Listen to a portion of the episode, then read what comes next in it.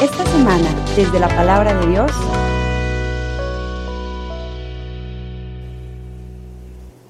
En aquel tiempo Jesús dijo a sus discípulos, El reino de los cielos se parece a un tesoro escondido en un campo. El que lo encuentra lo vuelve a esconder y lleno de alegría va a vender cuanto tiene y compra aquel campo. El reino de los cielos se parece también a un comerciante de perlas finas que encuentra una perla muy valiosa. Va y vende cuanto tiene y lo compra. También se parece el reino de los cielos a la red de los pescadores que echan en el mar y recogen toda clase de peces. Cuando se llena la red, los pescadores la sacan a la playa y se sientan a escoger los pescados. Ponen los buenos en canastos y tiran los malos. Lo mismo sucederá al final de los tiempos. Vendrán los ángeles, separarán a los malos de los buenos, y los arrojarán al horno encendido. Ahí será el llanto y la desesperación. ¿Han entendido todo esto? Ellos le contestaron, sí. Entonces él les dijo, por eso, todo escriba instruido en las cosas del reino de los cielos es semejante al padre de familia que va sacando de su tesoro cosas nuevas y cosas antiguas. Palabra del Señor.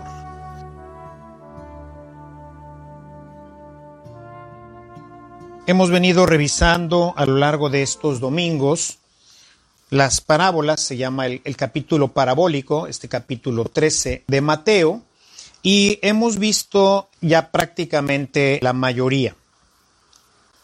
Estas eh, tres parábolas que nos presenta la liturgia de hoy, quisiera centrarme en las dos primeras, ya que hace tres años, en el ciclo pasado, nos tomamos el tiempo para reflexionar sobre la última parábola, que es la palabra de las redes. Yo quisiera que ahora nos centráramos un poquito en esta y los invito a ir al capítulo 13.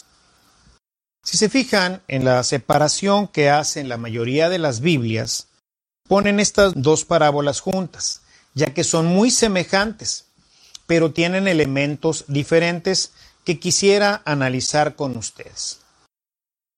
La primera cosa que debemos de ver es que el primero es algo que encuentra al azar. Se encuentra un tesoro en su campo. Él no lo anda buscando, era un labriego de aquel tiempo. Y bueno, pues está labrando, está cultivando, seguramente pues era contratado a lo mejor por el dueño de la finca para hacer un trabajo y en ese trabajo tiene la fortuna de encontrarse con un gran tesoro. Es como si yo voy caminando por la calle y de repente me encuentro un billete de lotería y resulta que es el billete que tiene el premio mayor, etc. O sea, es algo que de repente me encuentro. Sin embargo, él quiere hacer las cosas bien, quiere irse por la vía legal y no nada más empezar a sacar cosas y a ver de qué se trata. No, él dice, esto vale muchísimo y va y vende todo para comprar el campo. Pero se lo encontró. La segunda parábola, aunque veremos que las conclusiones son semejantes, la segunda parábola no es que se lo encuentra, sino anda buscando, dice, anda buscando perlas finas. Este era un comprador de perlas que anda buscando las perlas. Quisiera destacar dos elementos que me parecen interesantes. Del primero, de este versículo 44, es la alegría con la que va a desprenderse de todo. Cuando se encuentra algo verdaderamente valioso, todo lo demás palidece, no tiene ya mucho valor. Va a vender todo lo que tiene para poderse quedar con el campo porque según la ley judaica del tiempo, si yo tenía un campo, todo lo que estuviera en el suelo o en el subsuelo, pues era mío. De tal manera que al comprar el campo, ahora automáticamente el tesoro también es mío.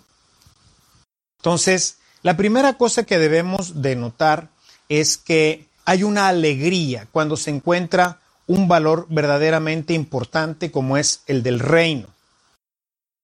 Es tan importante que uno es capaz de hacer cualquier sacrificio, vender cualquier cosa, dejar cualquier actividad, etcétera, con tal de quedarse con ese bien precioso. Yo quisiera primero que subrayaras por ahí el tema la alegría. Es la alegría de hacer cosas que te van a costar. Vas a tener que desprenderte. Pero con el paso del tiempo, esto va a traer muchos beneficios. La segunda parábola se trata de una persona que anda en búsqueda, anda buscando. Dice el refrán, el que busca encuentra. Este hombre anda buscando perlas. Y el reino también dice se parece a esto, a una búsqueda. Es decir, es algo que no tenemos a la mano, tenemos que encontrarlo, tenemos que buscarlo. Y por ejemplo, pienso en San Agustín, un hombre de mucha búsqueda.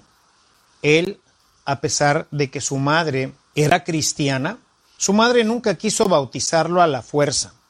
Si su papá era pagano, nunca se quiso convertir.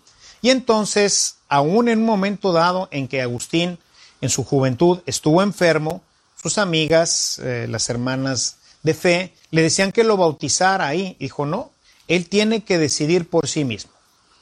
Pasarán muchos años. Él buscaba la verdad. Él buscaba realmente qué es lo que le diera sentido a su vida. Y entonces buscó en todas las filosofías de la época hasta que finalmente encontró la perla. Y no la encontró ni siquiera ahí donde él vivía. Tuvo que ir hasta Roma y ahí encontrarse con un santo obispo que tocó su corazón. La palabra de Dios toca el corazón de Agustín y en ese momento él descubre la perla preciosa y deja todo. Deja todo con tal de tenerla.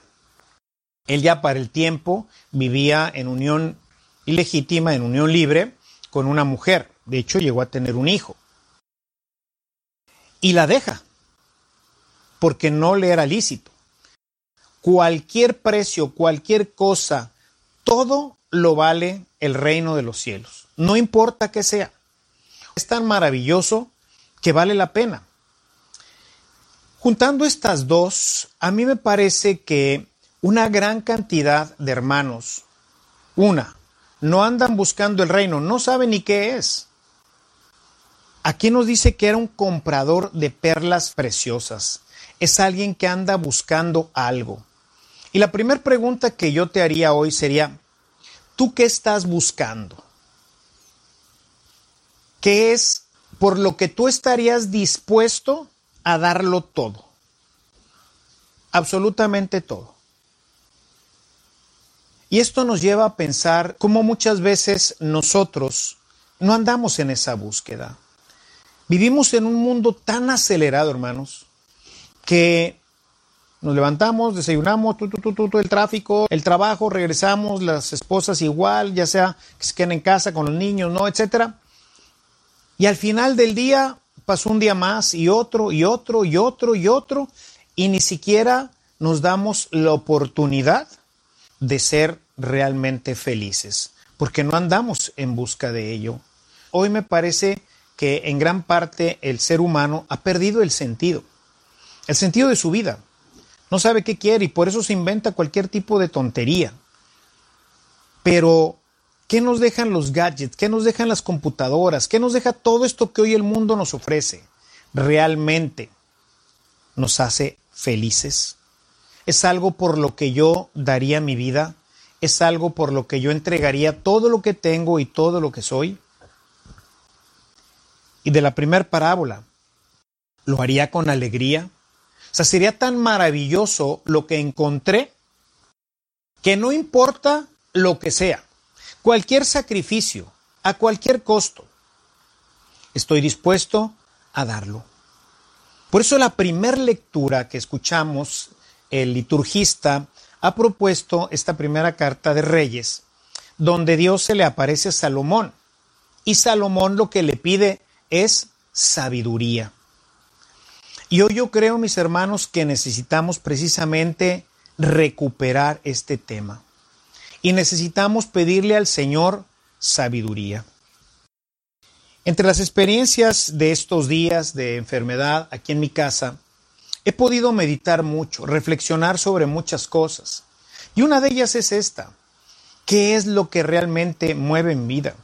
Porque no soy diferente a ustedes.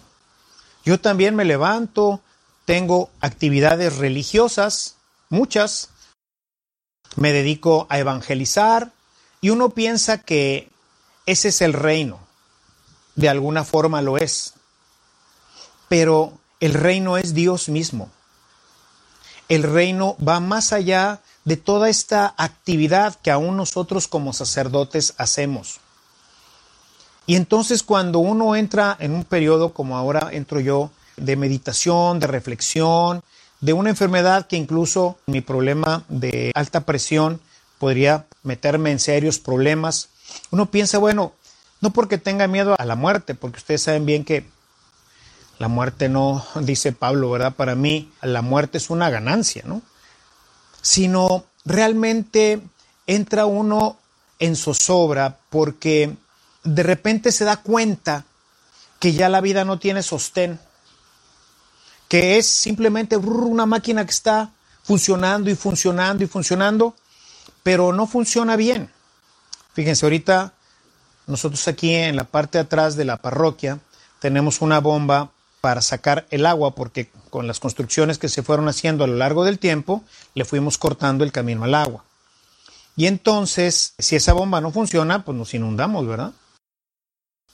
Y eh, hoy en la mañana, pues bueno, se fue la luz, entonces hablé a uno de los trabajadores, el buen Darío, que nos echara la mano para, junto con el padre Lalo, pues la trajeran y la pusieran aquí cerca de la casa, para que en caso de que se fuera la luz, aquí en la casa nos podemos quedar sin luz, pero la bomba no se puede quedar sin luz, porque si no bombea, pues nos inundamos, ¿verdad? O sea, se empieza a llenar todo.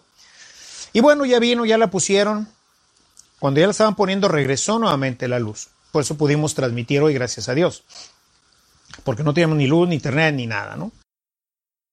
Entonces, la probaron y la bomba siempre está funcionando. Nunca se apaga. Tenemos una bomba de dos caballos.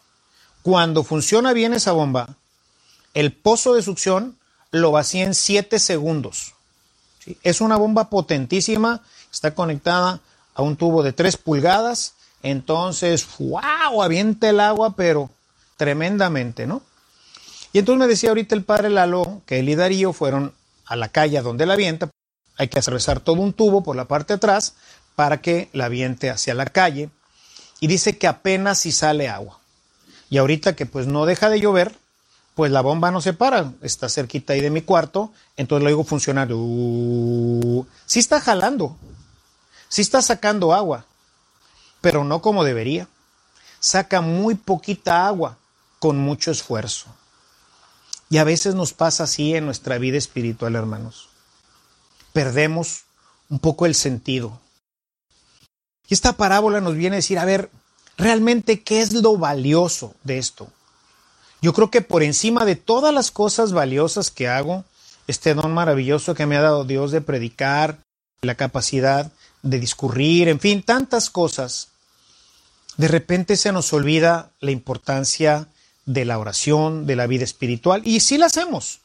Estaba platicando con mi director espiritual en estos días y le decía, sí la hago, pero la hago rutinariamente ya no es aquella oración, ¿verdad? Y se me venían mucho las palabras del Apocalipsis. Apocalipsis 2, donde le dice, todo está muy bien en tu vida, Ernesto, pero tengo una cosa contra ti. Has perdido tu primer amor. Y sí, es verdad, o sea, nos metemos en esto y perdemos de vista lo valioso, lo importante, aquello por lo que estaríamos dispuestos incluso hasta dar la vida por ello.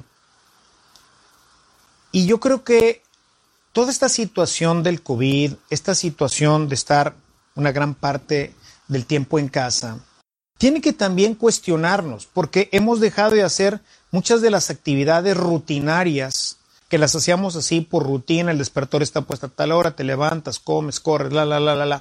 Todo, todos los días están programados, hora por hora, casi minuto por minuto. Y eso no nos permite disfrutar. Y entonces dices, y esto es, pensando por ejemplo en sus vidas, ¿no?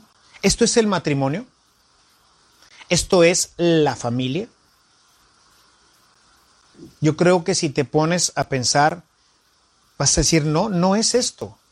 O sea, la familia es algo mucho mayor, es algo maravilloso, es algo hermoso, precioso, cuando Dios está ahí. Cuando Dios te da esa sabiduría como a Salomón para ver lo que es bueno, lo que conviene, lo que agrada. Y entonces hay que pedirle al Señor esta sabiduría. Porque si es verdad, mucha gente se ha encontrado con el reino de casualidad. De alguna forma podría decir que yo lo encontré por casualidad porque un amigo mío fue el que me condujo, me llevó a conocerlo, ¿verdad? Y poco a poco, en la medida en que lo fui conociendo, fui descubriendo que efectivamente, pues vale la pena dejarlo todo. Y no me hablo del sacerdocio, sino antes de esto yo ya había dejado muchísimas cosas que realmente uno dice, la verdad, no son importantes, ¿no? Me lo encontré. Hay gente que es invitado por alguien, por algún amigo, por alguna amiga, a un curso de iniciación cristiana de la renovación o de algún otro, y ahí lo encuentra. Y entonces dice, híjole, qué bárbaro, qué maravilloso. Ahí el problema muchas veces en esto es que nos quedamos con ese flachazo de ese momento. Imagínense que el primer caso, ¿no? Que es al que me estoy refiriendo. Llega, se encuentra con el tesoro, se queda deslumbrado de lo que ve pero no ha acabado. Probablemente había cofres y no sé qué más podría haber ahí. Pero lo que vio estaba increíble. Tapó otra vez todo y se fue a su casa para comprar el terreno. Luego le dijeron cuánto costaba. Y dijo, ay, jole, no, pero tengo que vender esto y esto y también esto. Y ya se le olvida la riqueza del reino. Recordarán la parábola del sembrador, ¿no? Esa gente que de volada se prende y agarra la onda y sí, se quiere comer el mundo a puños. Pero luego, los problemas de la vida, la rutina, como mi bomba, pues está jale, jale, jale, jale. Ya se le olvidó. Sí va quizás a la asamblea, a lo mejor. Sí va a su grupo, pero ¿lo entusiasma? ¿Lo entusiasma verdaderamente lo que, lo que está viviendo ahí, la oración que hace? ¿Le entusiasma estar con Dios a la persona? ¿O es simplemente algo que hago porque así me acostumbré, es parte de mi rutina? Entonces, es importante analizar los dos casos. En ambos, uno porque la ha estado buscando y finalmente la encuentra. Y ese sería el caso quizás de muchos tendríamos que preguntarnos si verdaderamente el reino de los cielos ya es una realidad en mi vida. Justicia, paz, gozo. Si puedo ver a través de los ojos de Dios a mi familia, a mis hijos, a mis hermanos, a mis padres. Las cosas que me rodean, que pueden ser hermosas y valiosas incluso, pero que no valen comparado con el reino, porque todo lo paca. Si eso no pasa en tu vida, hermano, tienes que seguir como San Agustín, buscando hasta que lo encuentres. Porque el día en que lo encuentres dirás, esto, esto es precisamente lo que estaba yo buscando.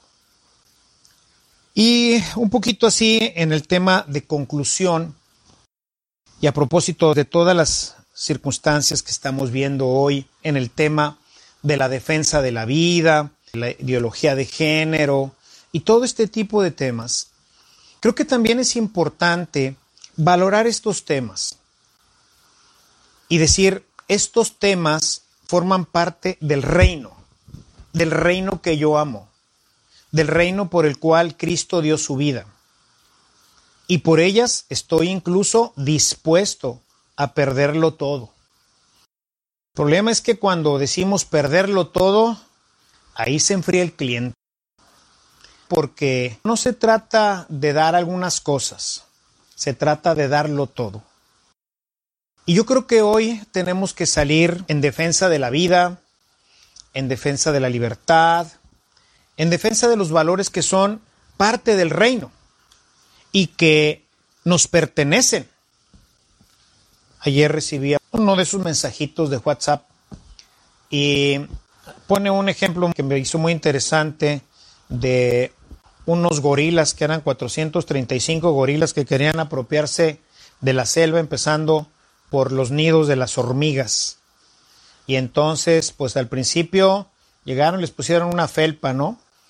Pero se organizaron, pues eran millones de hormigas, y entonces hicieron una buena estrategia. Cuando estos se distrajeron un poquito, cuando pensaron, se metieron lo más profundo que pudieron a su cueva, y cuando estos ya empezaban la retirada, ¡pum! salieron y no sé, 138 mil hormigas sobre cada uno de los changos, ¿no? Pues acabaron con ellos, ¿no? Y decía que me pareció interesante, ¿no? ¿Qué pasó ahí? Pues había orden, había líderes que se ponen de acuerdo, etc.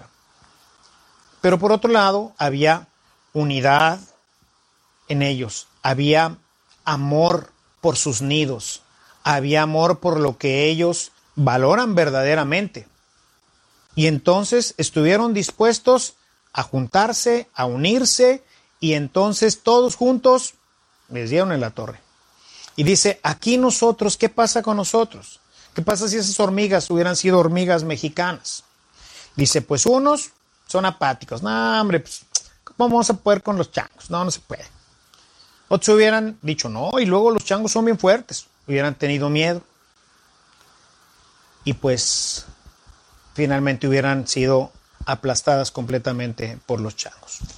Yo creo que este pequeño detallito a propósito de las situaciones de la vida, en donde pues muchas veces somos apáticos, este próximo miércoles van a juzgar en la Suprema Corte de Justicia por una demanda o algo así que se puso ahí para que se pueda aprobar el aborto. Y como dicen todos, o sea, si se gana ahí, si gana Veracruz esto, pues se va a perder todo, ¿verdad? Porque ya va a ser una sentencia de la Suprema Corte de Justicia con la cual pueden impugnar ahora todas las demás cosas que se han hecho en favor de la vida. Entonces yo creo que hay que unirnos. A lo mejor lo único que podemos hacer es orar. Pues oremos. Está el tema de la igualdad de género, el PIN parental, igual. Hay muchos frentes abiertos por el cual tenemos que unirnos y tenemos que al menos orar y hacer lo que en nuestras manos esté. Venderlo todo, dice, y cuando se encuentra algo de gran valor, está uno dispuesto a jugársela en todo, está dispuesto a venderlo todo, que es el caso del primero, ¿no? Que dice, esto vale la pena. Y entonces va y vende todo lo que tiene. Y el comerciante de perlas también vende lo que tiene por una perla por una perla. A lo mejor tenía muchas más perlas, pero ninguna tan bonita y tan grande como esta. Entonces dice, no.